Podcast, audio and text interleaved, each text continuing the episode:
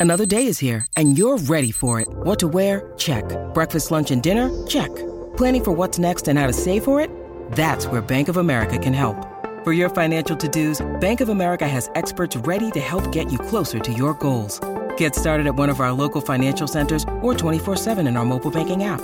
Find a location near you at bankofamerica.com slash talk to us. What would you like the power to do? Mobile banking requires downloading the app and is only available for select devices. Message and data rates may apply. Bank of America and a member FDIC. This is totally not working because I'm on a Zoom with a client and you're cooking eggs in the background and they can see you and they're like asking about you. And that's weird, you know? I'm Samantha Barry, the editor in chief of Glamour, and this is She Makes Money Moves. In 2020, coronavirus shut down offices around the world. Trains, flights, buses, and ferries have been cancelled. Even public transport within Wuhan has ground to a halt. Good evening. We start tonight with the unprecedented measures being enforced right across Italy to try to limit the spread of coronavirus. Now, we're here at the airport, which is normally the busiest airport in the whole of Latin America, with 50 million passengers every year. Right now, it is virtually deserted. For a business that can allow more employees to telecommute, we want you to do that. By May of 2020, the Bureau of Labor Statistics reported that about 35% of US workers were working remotely because of COVID. Many of those people found themselves working in bedrooms, on the living room floor, or even from closets. And those arrangements got even trickier when there were roommates, pets, partners, and children involved. Today's guest has worked from home since May of 2019 when she was hired by a company that was 100% remote. Hi, my name is Anne Marie Pisano. I'm the executive producer at a feminist comms agency based in Brooklyn and Massachusetts. She and her husband shared a one bedroom apartment, but he commuted to an office job, so she was able to set up a home office space and settle into a routine. She also had access to a co working space, and she made sure to schedule time outside of the apartment. So I would say previous to the pandemic, I was probably out doing something one to two days a week. Honestly, I, my favorite thing was just to go to a coffee shop and be one of those like people on the laptop in the coffee shop for a while. And that was really fun and I loved it. Of course, the pandemic upended both her home and her routine. So obviously that became untenable pretty quickly. It was just, we were just there, you know, all day, can't really go anywhere. When her husband's company moved to a work from home model in March of 2020, they both assumed the arrangement would be temporary. We really just didn't have the right space for two people to be working. Like, there was probably enough square footage in the apartment for two people to work. We were in the same room, and he works in a quiet job where he's focusing intently most of the day and i work in a talking job where i'm on calls and usually on speakerphone and on zoom for most of the day. It's impossible to do that in the same place. And we definitely learned that we can't do this long term. When they found out anne marie was pregnant that august they knew they had to move and they knew they needed an apartment with space enough for each of them to work. We actually both said when we were looking for apartments we absolutely, when we were thinking about how we were going to lay out our apartments, thought about what our workspaces would look like. But we also need to make sure that we're in different rooms. It's got a door, you know, between the two places that we're going to be. And this is going to be your space and this is going to be my space. And we knew that before we signed the lease because we were very like, we want to do this right and not have the same like stuff that we have now. More She Makes Money moves right after this quick break. When you need mealtime inspiration, it's worth shopping Kroger, where you'll find over 30,000 mouthwatering choices that excite your inner foodie. And no matter what tasty choice you make, you'll enjoy our everyday low prices, plus extra ways to save, like digital coupons worth over $600 each week. You can also save up to $1 off per gallon at the pump with fuel points. More savings and more inspiring flavors make shopping Kroger worth it every time. Kroger, fresh for everyone. Fuel restrictions apply. I'm Samantha Barry. Welcome back to She Makes Money Moves. Of course, having a baby changed more than just their real estate. Anne Marie and her husband welcomed a son in April. Following three months of parental leave, she returned to working from home full time in July. As of this recording, her husband is still working from home too. For the first few months of their son's life, they relied on their parents for childcare. you know, having a kid, it's like he's here all the time. And like maybe I'm not his primary caretaker while I'm working because someone else is here to do that. And we're so glad that they are. Thank you. But you can see the baby in the background and you're like, oh, I'm working, but you can't help reacting and hearing it in the background. So, starting in September, Anne Marie and her husband decided to send their son to daycare, which was a big change financially. When they say babies are expensive, listen, because it's true. Daycare is as expensive as you think it is and more. Since she stopped working in an office job, Anne Marie has spent less on transportation and less on lunch. You know, I stopped spending $17 on a salad. But she thinks she's missing out on more ways to save, particularly on her taxes. You know, one thing that people do talk about is this like mythical home office exemption on your taxes. And I would love to hear from an expert. Like, you know, a lot of people are like, well, it does exist, but not really if you're at your table, or not really if that space could be used in a different way, or, you know, you're reusing space that's not really meant for that. She's also wondering if companies opt to go 100% remote, if people who work from home will see any of the money their employers are saving.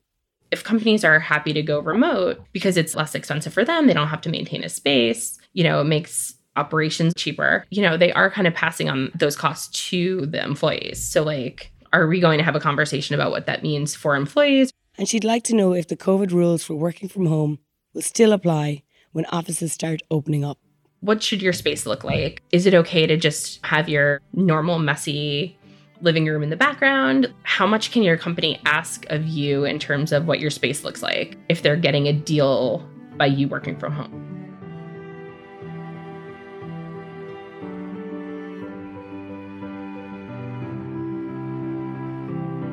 To help us get some answers, let's welcome today's expert, Shelly Bell.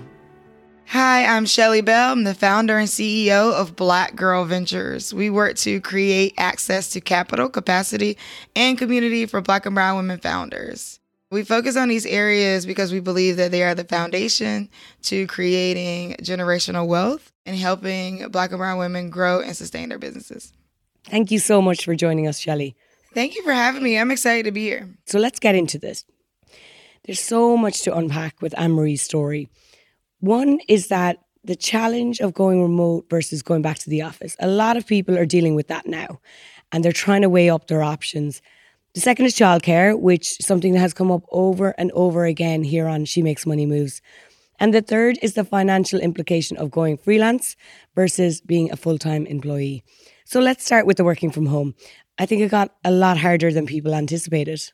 It's a battle for sure. Now having to kind of manage your kids and your job all in one space, if you have children out there, or managing just mental health when it, like what's the go to work experience, right? Like nobody bakes in commute time. I need commute time from my couch to my desk.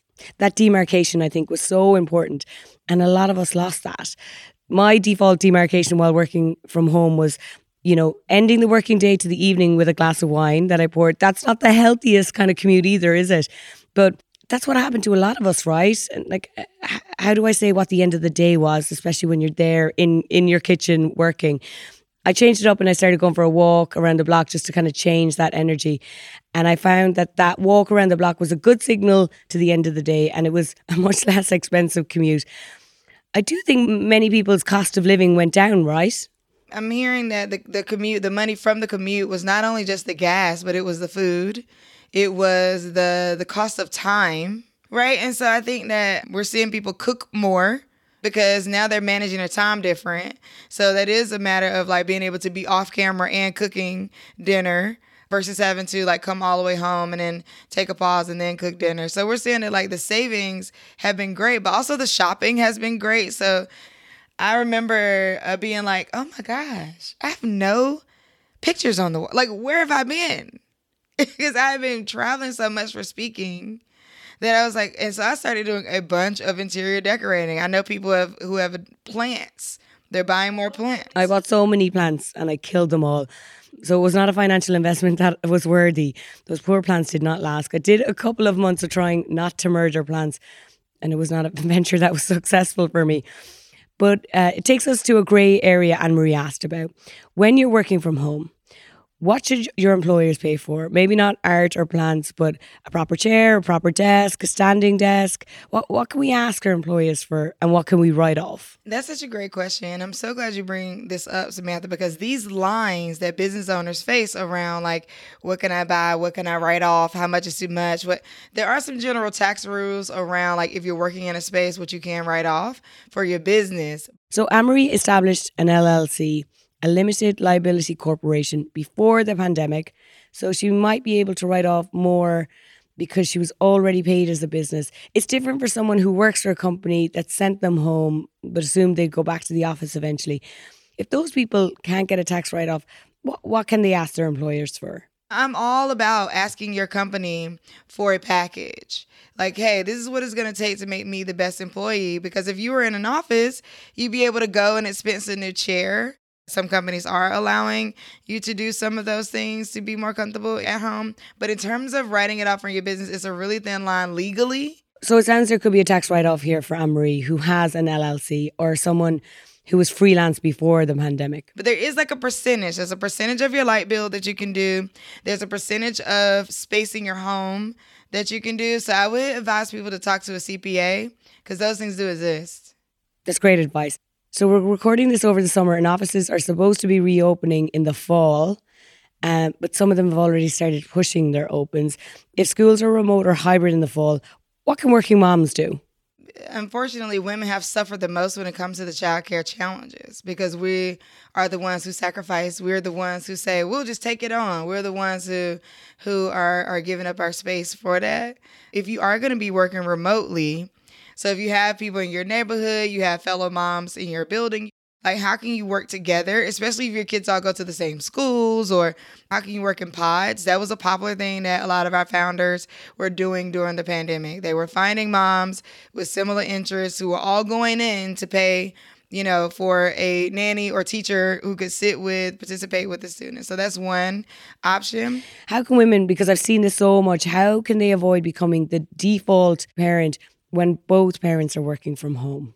It's often the women that take it on, right? Uh, the kids climbing on Zoom calls that were super important to work. How do you make sure working remotely or working at home for a two parent household?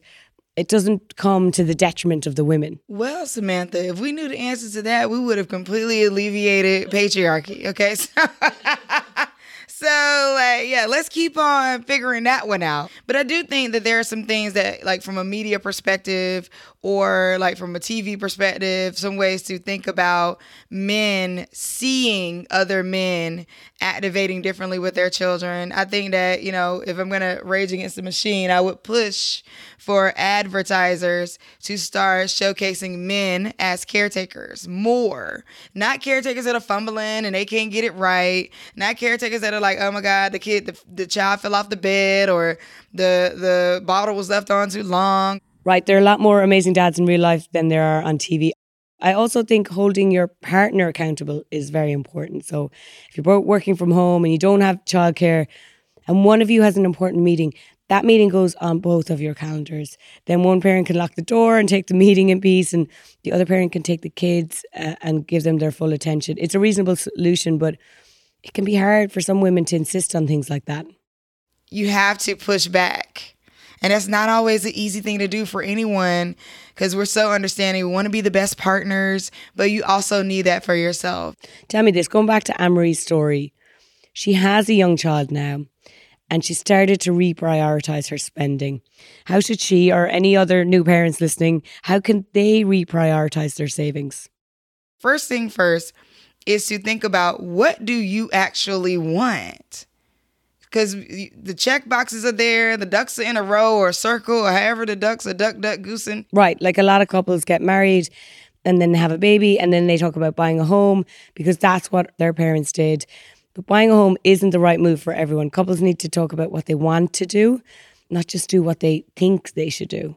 You got to ask yourself and be really clear. And sometimes you have to step back and look at a, a new like blank canvas and say, okay, here's an opportunity for us to for me to think about what does my future look like what when what do i want to leave my children so i think she's got a lot there to to think about where should she be going for insight or advice on that I think she should consider reading a few reports that come out. Visa does a great job of putting out different reports on the state of women and finances. Great. We can link to those in the show notes. One of the things that's interesting about financial literacy for women is that I feel like there's certain narratives that never come to us, which has to do with not just knowing how to like handle the the 401ks and that kind of thing, but look at the market trends. Read research and then get engaged. I remember I was listening to a woman where I was on a panel and she said, when it comes to investing, women are receiving 2% of investment dollars from venture capitalists, right? Let's sit with that for a minute. Women got 2.3% of the VC funding in 2020. But when they are invested in, the returns are ultimately so much higher. Their businesses are given less money, but they're earning more for every dollar invested. It's just terrible math. That's right. And they save you money, actually. So if you're an investor and you're investing in a woman of diverse teams, you actually save money in the long run and you make money back. So we know that it's not about the numbers, right? So one of the women is making the comment that well, if more women would create venture backable or VC kinds of companies, then more women would get invested in. I said, you know what? I don't want to make women the problem. So my advice for women out there is thank you for all the places that you have been willing to take all the bullets and you know thank you for that you don't have to be that anymore you don't have to do that you absolutely can build the business that you want to build you absolutely can find the finances that you want to find and to be empowered by that. I think for Anne Marie and others in her situation, long term financial planning, that sounds boring, but it's very interesting. If you give it a chance, it can be really satisfying, especially if you're owning your long term financial plan and, and you're having fun with it. So that would be my recommendation. 100%. So when Anne Marie's husband and other office workers return to offices eventually, how can Anne Marie keep evolving her career as she continues to work from home? It's such a great question for pe- that people are thinking about. Like, how do I grow? And a relationship building is everything. Relationship building. And so, if you, as you're working remote, some ways to build relationship is to think about how you present in some of the live conversations. So, even in the chat, like if nobody is talking in the chat and the chat is open for the audience to see, hey, drop your name and what you do you know, comment on other people's reactions to what's happening in the chat or like add your own thoughts on what's happening in the chat and make it really added value. That's the way to stand out when you're going to some of these virtual conferences, places where you can't see people in person. Because people are making that call between working remotely and going back to the office. I think there's a fear of like, do I get left behind if I'm a remote person? If you're the remote person or one of the few remote people in your company, being the most visible person on Slack or in presentations, that, that can be really helpful. Any final pieces of advice? Yeah, one of the things I've been thinking about lately is value versus worth. And I think a lot of the narratives right now is like, you're worth it, go for what you're worth. Well, I mean, I look at it like value is communicating importance and worth is communicating cost. So when if you're if you're communicating the importance as aligned with the person you're talking to, they can't they can't deny the cost at all. So I would say, you know, for people, for women out there, as you're thinking about your trajectory, thinking about, you know, where you're going to move in business or in your company, think about how you add value. Getting things done on a to-do list was worth it and it was great but being able to comprehensively talk about what you learned from that to do list and how you got it done, that is an immense amount of value that is immeasurable. So focus on adding value and not so much getting caught up in the narratives around like what you're worth.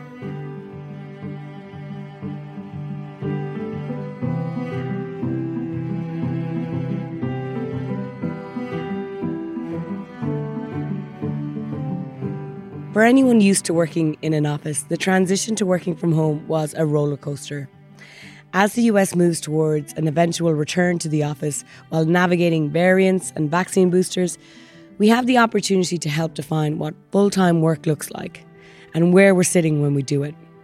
If your company is weighing its options, don't be afraid to speak up.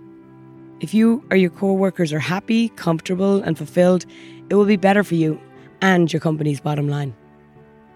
To learn more about what we've talked about in this episode, visit glamour.com slash money. And if you'd like to share your story, we'd love to hear it and help you make money moves. Email us at money at glamour.com. Thanks for listening and for sharing your story.